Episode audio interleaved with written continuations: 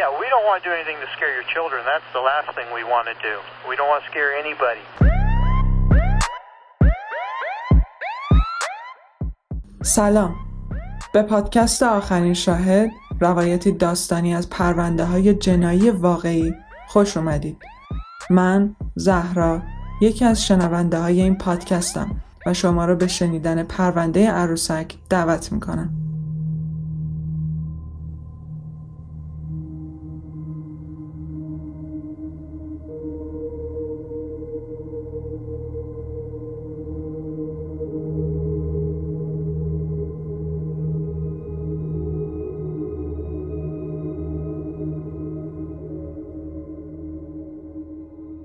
ششمین کشور تو کل دنیا و دومین کشور در بین هشت کشور صنعتی برتر دنیا. این رتبه ژاپن تو سال 2017 تو نرخ خودکشیه. فقط تو سال 2016 21897 نفر خودکشی کردند که تازه نه تنها کمترین تعداد تو 22 سال گذشتش بوده بلکه احتمالا خیلی کمتر از تعداد واقعیه. چون خیلی از افراد سالمند یا اونایی که تو مکانهای عجیب و غریب مثل آوکی گاهارا خودکشی می‌کنن. تو آمارای رسمی ثبت نمیشن. خودکشی تو ژاپن اولین علت مرگ برای گروه سنی 15 تا 40 ساله. شاید به این خاطر که نگاه مردم به خودکشی تو ژاپن خیلی با نگاه بیشتر مردم دنیا فرق داره. از دید ژاپنیا خودکشی یک کار شرافتمندانه است و ریشه های این اعتقاد هم باید تو فرهنگ سامورایی پیدا کرد. سپوکو یا هاراکیری روش باستانی خودکشی برای یه طبقه جنگجو بود که از اواخر قرن دوازده به وجود اومدن و شرف از همه چی براشون مهمتر بود. اینقدر که بوشیدو یا مجموعه دستورالعملایی که بر اساس اون زندگی می‌کردن رو میشه توی یه جمله خلاصه کرد. مرگ قبل از رسوایی. این رسوایی شکلهای مختلفی داشت. اون موقع ژاپن یه ساختار نظامی داشت و نفر دوم کشور بعد از امپراتور مقامی به اسم شوگان بود. شوگان عملا روی کشور تسلط داشت. امپراتور فقط تو کاخش تو توکیو میشست و نماد حاکمیت بود. اما کشور دست شوگان و ساختار نظامی زیر دستش بود. سامورایی ها تقریبا پایین ترین رده این ساختار نظامی بودن. خودشون به فرمانده هاشون وفادار بودن و فرمانده هاشون به شوگان. وظیفه اصلیشون هم این بود که الگو و اسطوره شرف و تقوا برای طبقات پایینتر جامعه باشند. علاوه بر اعتقاد به مسلک زن بودیسم که بیشتر روی مراقبه و شهود تاکید داشت. بدنهای ورزیده و آمادگی نظامی شجاعت مثال زدنی زندگی بدون تجمل صداقت مهربونی و دلرحمی و تواضع داشتن. اما مهمترین وظیفهشون در قبال فرمانده هاشون بود. اگه کار غیر قابل بخششی انجام می‌دادن. اگه اتفاقی میافتاد که باعث سرفکندگی خودشون یا فرمانده هاشون یا جامعه می شدن. اگه فرماندهشون کشته می‌شد یا اگه مطمئن بودن به دست نیروهای دشمن میافتن باید سپوکو می‌کردن. مثل اتفاقی که بعد از شکست ژاپن تو جنگ جهانی دوم افتاد و خیلی از فرمانده های نظامی و مردم معمولی داوطلبانه سپوکو کردند چون نمی‌خواستن تسلیم بشن. اما خود سپوکو به اندازه کافی جنایی بود. اگه وقت نبود و مثلا دشمن رسیده بود پشت در فقط گلوشون رو میبریدن.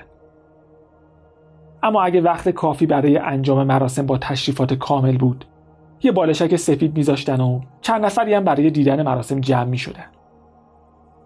سامورایی که می‌خواست جون خودش رو بگیره با یک کیمونوی سفید روی بالشک زانو می‌زد. تک تک جزئیات مهم بود. یه میز چوبی جلوی سامورایی میذاشتن که روش یه فنجون ساکی یه کاغذ دستساز واشی یه وسیله برای نوشتن و یه شمشیر یا چاقو بود. اگه می‌خواستن می‌تونستن از شمشیر یا چاقوی خودشون هم استفاده کنن. یه نفر سمت چپ و پشت سر وای میستاد و فنجون ساکی رو یه بار دیگه پر می‌کرد و سامورایی باید هر فنجون رو دقیقا تو دو جرعه مساوی سر می‌کشید چون یه جرعه نشون دهنده هرس بود. و بیشتر از دو جرعه نشون دهنده تردید. در مجموع چهار جرعه. این هم اهمیت سمبولیک داشت چون صدای شی تو ژاپنی هم معنی چهار میده و هم معنی مرگ. سامورایی قبل از مرگ باید یه شعر مرگ می نوشت که خیلی مهم بود. چون فکر می کردن کسی که تو آستانه مرگه بینش خاصی نسبت به ماهیت مرگ و زندگی پیدا می‌کنه. اون شعر یه جور یادگار از شرافت و شخصیت سامورایی هم بود و اینکه قراره چطور به یادش بیارن و چطور بهش احترام بذارن. باید حس گذرا بودن رو منتقل می‌کرد اما اگه به مرگشون اشاره می‌کرد نشونه ضعف بود. بعد از همه اینا سامورایی کیمونو رو باز می‌کرد تا شکمش معلوم بشه. با یه دست شمشیر رو برمی داشت با دست دیگه قلافش رو بیرون می آورد و با دقت میذاشت یه گوشه چند لحظه تمرکز می‌کرد و خودش رو آماده می‌کرد. شمشیر رو با یه حرکت وارد سمت چپ شکمش می‌کرد و به سمت راست می‌کشید. بعد شمشیر رو 90 درجه میچرخوند و می آورد بالا. البته بیشتر سامورایی ها این قسمت آخر رو تجربه نمی‌کردن چون دستیارشون به محض دیدن اولین نشونه های درد سرشون رو قطع می‌کرد. اما اگه می‌تونستن شمشیر رو بالا بیارن و درد رو بروز ندن بهترین تصویر ممکن ازشون باقی میموند. معتقد بودن روح انسان تو شکمشه و سپوکو سریعترین و شجاعانه ترین راه برای مردنه. به خاطر همین مردم عادی حق نداشتن سپوکو کنن. فقط می‌تونستن خودشون رو دار بزنن یا غرق کنن. حتی زنای سامورایی فقط اجازه داشتن گلوی خودشون رو ببرن. سامورایی واقعی باید حتی تو لحظه مرگم کنترل کامل روی ذهن و جسمش رو نشون می‌داد. اگه بعد میمرد احتمالا همه کارهایی که تو میدون نبرد کرده بود. همه وفاداریش به فرمانده هاش تحت تاثیر تصویری قرار می گرفت که تو لحظه مرگ ازش به جا میموند. کسی که سر و قطع می کرد تو حالت ایدئال دو ضربه می‌زد. ضربه اول بیشتر گردن رو می‌برید اما کامل نه. بعد با یه ضربه آروم سر رو جدا می‌کرد. این باعث می‌شد سر پرتاب نشه. فقط با ضربه اول بریده می‌شد و به جلو خم می‌شد و با ضربه دوم جلوی سامورایی میافتاد. بهترین حالت ممکن این بود که سر تو دست خود سامورایی بیفته. یعنی کسی که سپوکو می‌کرد خودش سر خودش رو می‌گرفت. فرهنگ خودکشی به شکل مقدس و مثبت تو جنگ جهانی دوم با خلبانای کامیکازی ادامه پیدا کرد. خلبانای جوونی که عملیات انتحاری انجام می‌دادن و هیچ تلاشی هم برای نجات خودشون نمی‌کردن. 3800 خلبان ژاپنی که تو جنگ جهانی دوم به این شکل مردن. از دید بیشتر مردم دنیا دیوونه بودن. اما از دید مردم ژاپن قهرمانایی بودن که همه چیزشون رو برای کشور و مردمشون فدا می‌کنن. و داوطلبانه و با شرافت زندگیشون رو پایان میدن چندین ماه آموزش می‌دیدن و مثل مسلمانایی که عملیات انتحاری انجام میدن به بهشت و هوریای بهشتی هم اعتقاد نداشتن. تو 2007 وقتی یکی از مقامات بلند پایه ژاپن که داشتن پرونده فساد مالیش رو بررسی می‌کردن خودکشی کرد فرماندار توکیو دربارش گفت اون یه سامورایی واقعی بوده.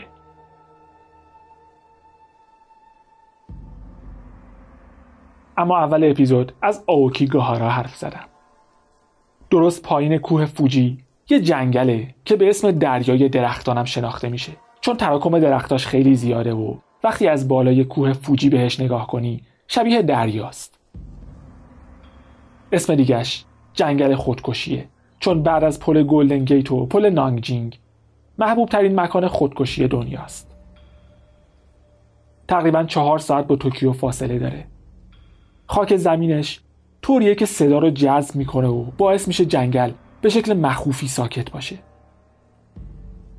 میگن ویژگی های آکوستیک زمین و درختها. طوریه که اگه برای کمک داد بزنی کسی صدا تو نمیشنوه. خیلی هم فکر می‌کنن جنگل تسخیر شده است و نیروهای تاریک اونجا حاکمن. تو دهه های 1950 و 1960 بود که آوکی گاهارا به جنگل خودکشی معروف شد. مردمی که به کوه فوجی می‌رفتن جسدایی رو می‌دیدن که دارن تجزیه میشن. یه پارکینگ هست که اغلب یه سری ماشین توش رها شده چون صاحبشون دیگه نیازی به ماشینش نداشته. یه تابلو هست که روش نوشته زندگی شما یک هدیه با ارزش از والدین شماست. لطفا به والدین و فرزندان خود فکر کنید و درباره مشکلات خود با دیگران صحبت کنید. پایینش هم شماره مرکز جلوگیری از خودکشی ژاپن نوشته شده. اگه بازم اصرار داشته باشید به مسیر جنگلی لابلای درختای کاج ادامه بدید. به یه منظره فوقالعاده زیبا می‌رسید. خود مسیر خیلی تمیز و زیباست. واقعا زیباست. اما اطراف ممکنه روبانا و نخهایی رو ببینید که مردم باهاشون علامت گذاشتن تا راه برگشت رو گم نکنن. و همینطور گوشی های موبایل کارت های اعتباری و ورقای خالی قرص. اگر از مسیر خارج بشید تقریبا بلا فاصله گم میشید. و هرچی بیشتر بگردید احتمال اینکه جسد کسی رو ببینید بیشتر میشه. هر سال تقریبا 100 جسد تو اون جنگل پیدا میشه و این فقط آمار رسمی از جسدهاییه که پیدا میشن. بیشترشون خودشون رو دار می‌زنن. بعضیا اووردوز می‌کنن. بعضیا حتی وقتی خودکشیشون نافرجام میمونه یا از تصمیمشون پشیمون میشن. نمی‌تونن راه برگشت رو پیدا کنن و خودشون رو نجات بدن. ممکنه یه عروسک پیدا کنید که وارونه به صلیب کشیده شده و به یه درخت میخ شده. نشونه اینه که یه نفر از جامعه متنفر بوده و می‌خواسته جامعه رو نفرین کنه. یکم دورتر روی یه درخت یه تابلو میخ شده که روش نوشته من اومدم اینجا چون هیچ وقت هیچ اتفاق خوبی تو زندگیم نیفتاد. یه نفر به شوخی احتمالا قبل از خودکشیش یه یادداشت گذاشته و نوشته. اگه برای نوشتن وصیت نامتون کمک می‌خواید با این شماره تماس بگیرید. شاید یه چادر ببینید که یه نفر توشه و معلوم نیست برنامهش چیه. احتمالا داره سبک سنگین می‌کنه تا برای تموم کردن زندگیش تصمیم بگیره. یه اسکلت دست نخورده روی زمین افتاده و با اینکه بدنش کاملا تجزیه شده استخونای پاش رفتن توی کفش کوهنوردی سالم و تمیز که انگار تازه خریدنش. یه بطری آب خالی کنارشه. به نظر میاد دراز کشیده. چند تا قرص خواب خورده و دیگه هیچ وقت بیدار نشده و جسدش هم دو سه سال بعد پیدا شده. تو 1960 یه کتاب ژاپنی به اسم دریای سیاه درختان نوشته شد. درباره عاشقای جوونی که به آوکی گاهارا می‌رفتن و خودکشی می‌کردن. یه کتاب دیگه تو 1993 نوشته شد. اسمش بود راهنمای کامل خودکشی. و همونقدر که از اسمش برمیاد افتضاح بود.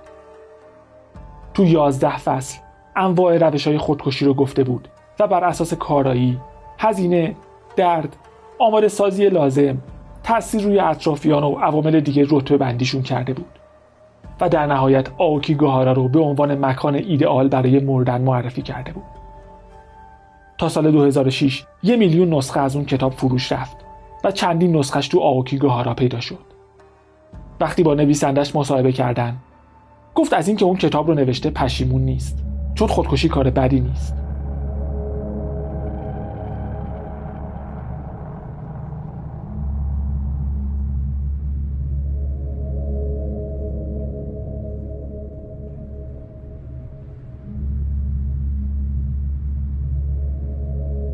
تاکاهیرو شیراشی 27 اکتبر 1990 به دنیا اومده بود.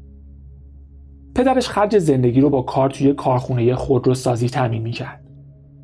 شیراشی یه بچه ساکت و کم حرف بود و زیاد توجه کسی رو به خودش جلب نمی‌کرد. تو مدرسه عضو تیم بیسبال بود و سالای آخر دبیرستانم تو تیم دو میدانی بود. به لحاظ علمی ممتاز نبود اما هیچ وقت غیبت نمی‌کرد و دانش آموز منضبطی بود.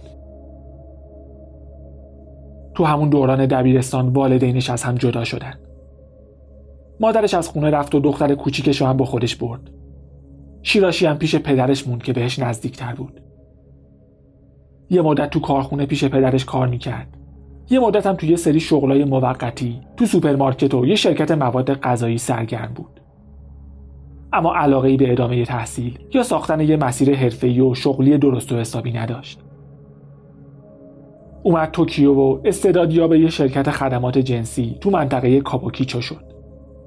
جایی که بیشتر از سه هزار تا بار روسپی خونه فروشگاه جنسی و مسافرخونه ساعتی داشت و بیشتر از هزار نفر از گروه جرایم سازمان یافته یاکوزا تو اون منطقه فعال بودن. شغل شیراشی این بود که میومد تو خیابونا دنبال زنای جوون میگشت و متقاعدشون می‌کرد اسکورت بشن. زنایی که تو ظاهر کارشون قانونی بود و فقط با مشتریاشون وقت میگذروندن. اما خیلیاشون به شکل غیرقانونی خدمات جنسی هم می‌دادن. اواسط 2017 شیراشی 27 ساله. خیلی از وقتش رو تو اینترنت میگذروند. تقریبا تو تمام شبکه های اجتماعی فعال بود اما بیشتر از همه توییتر رو دوست داشت. همون موقع ها بود که تو توییتر با میزوکی میورای 21 ساله آشنا شد. دوست میزوکی تازه خودکشی کرده بود و میزوکی هم بعد از اون قضیه احساس سرخوردگی و افسردگی می‌کرد. حرفاشو تو حساب توییترش پست می‌کرد و دنبال کننده هاش بهش دلداری می‌دادن. نصیحتش می‌کردن یا سعی می‌کردن حواسشو از احساسات بدش پرت کنن. شیراشی هم پستای میزوکی رو دیده بود. بهش پیام داد و باهاش ارتباط برقرار کرد. گفت خودش هم اغلب افسرده است. در این حد که گاهی از خودش می‌پرسه اصلا چرا زنده است؟ گاهی به این فکر می‌کنه که همه چیز رو تموم کنه. کم کم به هم علاقه مند شدن. با هم قرار گذاشتن و تصمیم گرفتن با هم زندگی کنن. شیراشی داشت پول جمع می‌کرد تا تو توکیو یه خونه اجاره کنه و میزوکی هم یکم پس انداز داشت که پیشنهاد کرد برای اجاره آپارتمان به شیراشی قرض بده. میزوکی نزدیک 5000 دلار پس اندازش رو به شیراشی داد. به خانوادش هم گفت می‌خواد تنها زندگی کنه و یه خونه اجاره کرده. اما حرفی از دوست پسر جدیدش نزد. زیاد طول نکشید که معلوم شد شیراشی برنامه‌ای برای کار کردن یا پس دادن پول نداره. میزوکی هر روز می‌رفت سر کار و شیراشی تو خونه پشت کامپیوتر بود یا بازی می‌کرد. میزوکی ازش خواست پولو پس بده. شیراشی به روی خودش نیاورد. کارشون مرتب به دعوا می‌کشید. این چیزی نبود که شیراشی می‌خواست. میزوکی هم اصرار داشت که شیراشی حتما یه کار پیدا کنه و قرضش پس بده که شیراشی رو عصبانی تر می‌کرد. همه چیه زندگیش به هم ریخته بود و به جای اینکه با مشکلاتش روبرو بشه دنبال یه زندگی بی سر بود. آگوست 2017 هنوز یکی دو ماه بیشتر از زندگی مشترکشون نمیگذشت که دوباره بحثشون بالا گرفت. میزوکی وسایلش رو جمع کرد که از خونه بره و شیراشی از پشت بهش حمله کرد. وقتی افتاد زمین گلوش رو گرفت و اینقدر فشار داد تا بمیره. هول شده بود. می‌خواست جسد رو سر نیست کنه. اما چطوری؟ توی آپارتمان دوازده واحدی توی خیابون شلوغ هیچ راهی نبود که جسد میزوکی رو یه جوری از خونه ببره بیرون که کسی متوجهش نشه. تصمیم گرفت همون کاری رو بکنه که به ذهن خیلی ها می‌رسید. همون کاری که تو حرف خیلی ساده تر از عمله. پس جسد و برد تو همومو با ابزارهای مختلف شروع به بریدنش کرد. سه روز طول کشید. مطمئن بود خیلی زود دستگیر میشه. اما خبری از مامورای پلیسی که منتظر بود در خونش رو بزنن و وجب به وجب خونه رو بگردن نشد. خانواده میزوکی هم بعد چند روز که خبری ازش نشد نگران شدن. اما نمی‌دونستن کجا باید دنبالش بگردن. نگفته بود خونه جدیدش کجاست و اسم دوست پسرش چیه. اصلا نمی‌دونستن دوست پسر داشته. برای شیراشی اما انگار خوب پیش رفته بود. تازه دیگه نیاز نبود پول میزوکی رو بهش پس بده. به پولای میزوکی هم دسترسی داشت. حالا که ترسش از آدم کشتن ریخته بود کم کم یه ایده تو ذهنش شکل می گرفت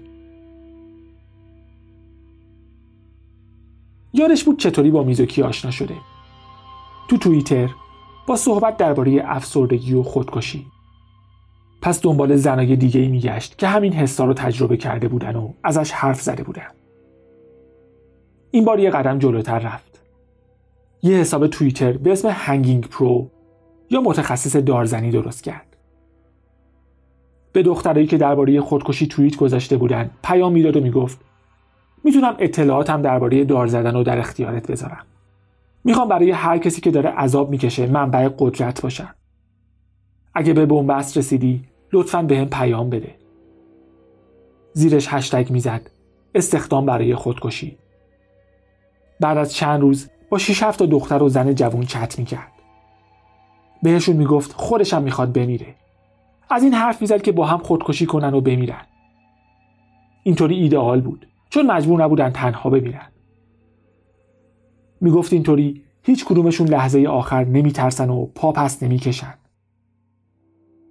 نیاز نبود تو لحظه مرگ که خیلی ازش میترسیدن تنها باشن. اون موقع خیلی سایت ها و شبکه های اجتماعی ژاپنی مختص همین کار بود. آدمایی که می‌خواستند خودکشی کنند همدیگر رو پیدا می‌کردن و با هم قرار میذاشتن. پس پیشنهاد شیراشی به خودی خود عجیب نبود. تو توییتر هم فرومایی برای همین کار بود که شیراشی ازشون استفاده می‌کرد. آکاری سودا یه دختر دبیرستانی 17 ساله بود که آرزو داشت طراح انیمه بشه. موهای مشکی چتری داشت. عینکی بود و قیافش به بچه های درس خون می‌خورد. با شیراشی دوست شد و دیگه خبری ازش نشد. بعد ناتسومی کوبوی 17 ساله ناپدید شد. هیناکو ساراشینا 19 سالش بود. توپولو خندرو بود و با موهایی که دو طرف گوشش میبست کمتر از سنش به نظر می‌رسید. کوره ها ایشی هارای 15 ساله به پیامای شیراشی تو توییتر جواب داد و به کم سنترین قربانیش تبدیل شد. بهش گفت نظرش درباره خودکشی عوض شده. اما شیراشی اصرار داشت با هم ملاقات کنن. 13 سپتامبر هیتومی فوجیما یه مادر مجرد 26 ساله که تو توییتر درباره حس درموندگی و ناامیدیش بعد از طلاق حرف زده بود ناپدید شد. آخرین روز زودتر از معمول از سر کار رفت. انگار برای رفتن دو دل بود. یکی از همکاراش حسرت می‌خورد که چرا اون روز از هیتومی نپرسیده چشه. خانواده هیتومی خیلی دنبالش گشتن اما انگار غیب شده بود. کازومی مارایوما کارمند 25 ساله یه مرکز خرید بود. خانوادش می‌گفتن اجتماعی نبود و تازه داشت از حبابی که دور خودش درست کرده بود بیرون میومد داشت برای آیندهش پول پس انداز می‌کرد. شوگو نیشیناکا یه پسر 20 ساله و دوست میزوکی میورا قربانی اول شیراشی بود. میزوکی درباره شیراشی باهاش حرف زده بود. شوگو اومد خونه شیراشی که درباره میزاکی پرسجو کنه. اصرار داشت بیاد تو و خونه رو بگرده و به تنها قربانی مرد شیراشی تبدیل شد. احتمالا بعد از همون اتفاق بود که شیراشی تو شیشم اکتبر توییت کرد نباید قبل از خودکشی به دوستا یا خانوادهتون چیزی بگید. 21 اکتبر آیکو تامورا از یه منطقه هومه شهری توکیو ناپدید شد. اوایل همون سال مادرش از دنیا رفته بود. آیکو هم افسرده شده بود و به خودکشی فکر می‌کرد. با برادرش حرف زده بود و ازش کمک گرفته بود. برادرش هم احساس می‌کرد حال خواهرش بهتر شده اما آیکو ناگهان قیبش زد. برادرش با پلیس تماس گرفت و بهشون گفت خواهرش ناپدید شده اما خودش هم دست به کار شد. حساب توییتر آیکو رو هک کرد و اونجا پیامای ناراحت کننده ای پیدا کرد. آیکو توییت کرده بود می‌خوام بمیرم اما تنهایی خودکشی کردن خیلی سخته. دنبال یه نفر میگردم که با من خودکشی کنه. یه نفر با اسم عجیب Hanging Pro بهش جواب داده بود. برادر آیکو اطلاعاتی درباره ناپدید شدن خواهرش تو توییتر گذاشت و از دنبال کننده هاش خواست اگه چیزی می‌دونن باهاش تماس بگیرن. یه زن بهش پیام داد و گفت Hanging Pro به اونم پیام داده. با هم رفتن پیش پلیس و قرار شد یه قرار با Hanging Pro بذارن. همه چی طبق نقشه پیش رفت. تو ایستگاه قطار قرار گذاشتن. در حالی که مامورای پلیس منتظر بودن و تعقیبشون می‌کردن. وقتی به آپارتمان رسیدن مامورا ریختن سرش و آپارتمانش رو گشتن. آپارتمان توی ساختمون دو طبقه دوازده واحدی بود و اولین چیزی که توجهشون رو جلب می‌کرد یه بوی شدید بود. بعد چند تا جعبه سرد که یکیش کنار در بود و بقیهش تو اتاق نشیمن. روی هم چیده شده بود. روی میز یک کیف دستی زنونه بود و توش کارت شناسایی آیکو رو پیدا کردن. ازش پرسیدن آیکو تامورا کجاست. به یکی از جعبه ها اشاره کرد و گفت اون تو. داخل جعبه های سرد نه تا سر انسان و چند تا دست و پا پیدا شد. بیشتر از 240 استخونه از قسمت های مختلف بدن این ور اونور خونه بود. تاکاهیرو شیراشی به اتهام مسله کردن اجساد. مخفی کردن اجساد و امهای اجساد دستگیر شد تا تو این فاصله هویت قربانی ها مشخص بشه. پلیس یکی از بدترین صحنه های جرم تاریخ ژاپن رو پیدا کرده بود. تقریبا با آپارتمان جفری دامر برابری می‌کرد. دو تا چاقوی آشپزخونه قیچی اره تناب و درفشم تو آپارتمان بود. همه خونی بودن. سعی کرده بود بوی اجساد در حال گندیدن و با پوشوندنشون با چرم گربه بگیره. درست شنیدید چرم گربه. متاسفانه اگه وسیله چرمی دارید که چرمش از آسیای شرقی و مخصوصا چین اومده احتمال زیادی هست که چرم سگ یا چرم گربه باشه. کارگاه ها شکه بودن که چطور هیچ کدوم از همسایه ها اعتراضی نداشتن. دوازده واحد چسبیده به هم که ساکنینش می‌گفتن نه چیزی دیدن نه چیزی شنیدن. هرچند می‌گفتن بوی زننده ای از واحدش میومد و تهویه همومش همیشه روشن بود. و اینکه زباله های زیادی داشت. یکی از همسایه ها شاکی بود که شیراشی زباله هاشو تو سطل اون ریخته.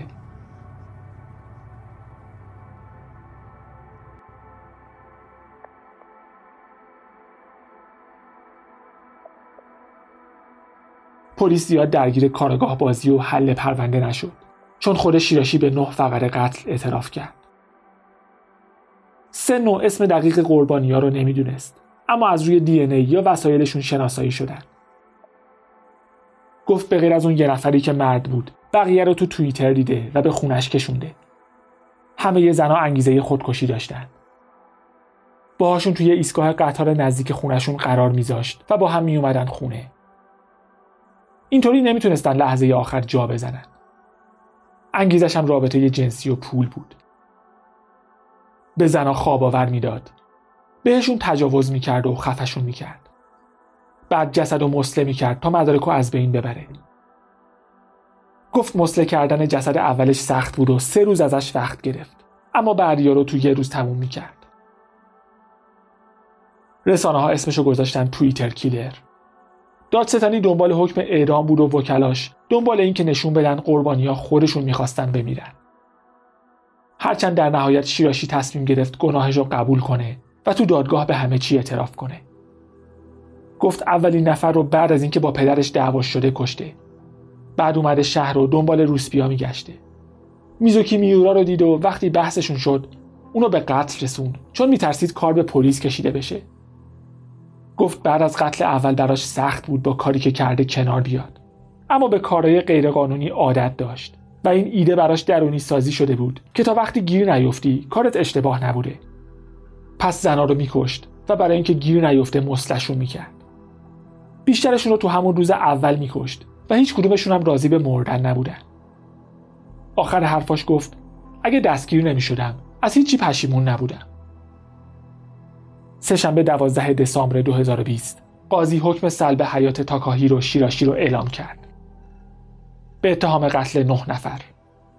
گفت قتلای شیراشی بیرحمانه و آزاردهنده بوده و شیراشی کاملا مسئول کاراش بوده. گفت قربانی ها هیچ کدوم راضی به مرگ نبودن و شیراشی فقط اونا رو نکشته بلکه شرافت و منزلت اونا رو هم زیر پا گذاشته. برادر یکی از قربانی ها گفت گوش دادن به اعترافات شیراشی باعث شده باورش به انسانیت رو از دست بده وکلاش دنبال درخواست تجدید نظر بودن اما خودش قبول نکرد و گفت نمی‌خواد خانوادش عذاب و شرمندگی جلسات دادگاه بعدی رو تحمل کنند.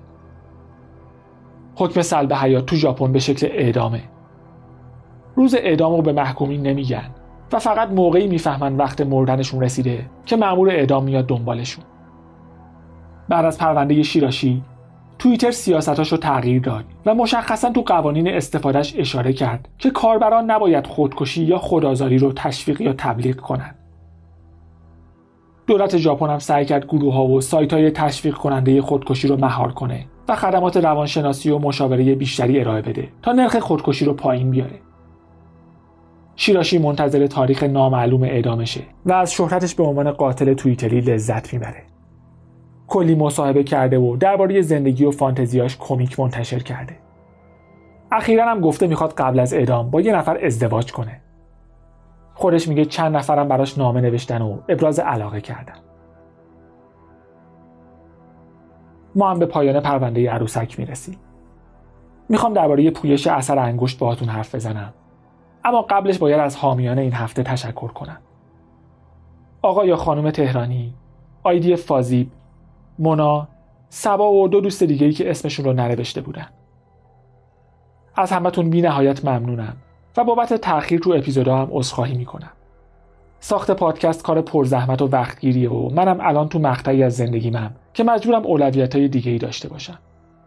امیدوارم مثل همیشه با همه اشکالات و کمبودا همراهمون باشید اما بریم سراغ پویش اثر انگشت احتمالا تا حد زیادی از طریق اینستاگرام و سایت آخرین شاهد در جریان کار قرار گرفتید. اما خیلی خلاصه توضیح میدم. کاری که باید انجام بدید اینه که یک کلیپ ویدئویی رو ببینید و در حد دو پاراگراف دربارش یه چیزی بنویسید. کلیپ مربوط به جلسه اعلام حکم لری ناصر پزشک سابق تیم ژیمناستیک بانوان آمریکاست که تو پوشش درمان اعضای تیم رو مورد حملات جنسی قرار می‌داد. برای دیدن این کلیپ باید به برگه اثر انگشت تو سایت آخرین شاهد برید که لینکش رو تو توضیحات این اپیزود گذاشتم. دستتون برای نوشتن بازه. می‌تونید درباره هر کدوم از شخصیت ها و اتفاقاتی که تو این کلیپ بهشون اشاره میشه بنویسید و می‌تونید هر لحنی داشته باشید. چهار هفته برای ارسال آثارتون وقت دارید و بعد از اون آثار ارسالی داوری میشن. خانم تکین همزلو و آقای مرتزا فرشباف. که با کمال افتخار باید بگم شنونده های پادکست آخرین شاهدم هستن. داوری این پویش رو قبول کردن. و هر کدومشون می‌تونن تا چهل امتیاز بهتون بدن. این به همراه 20 امتیازی که ما بهتون میدیم مجموع امتیاز شما از صد رو مشخص می‌کنه. توضیحات کامل رو تو همون برگه اثر انگشت تو سایت آخرین شاهد پیدا می‌کنید. منتظر نوشته هاتون هستیم. تا پرونده بعدی که امیدوارم هفته بعد باشه مراقب خودتون باشید و به امید دیدار. trouble with the curve. I was in the backseat singing like a bird. Oh no, take me to the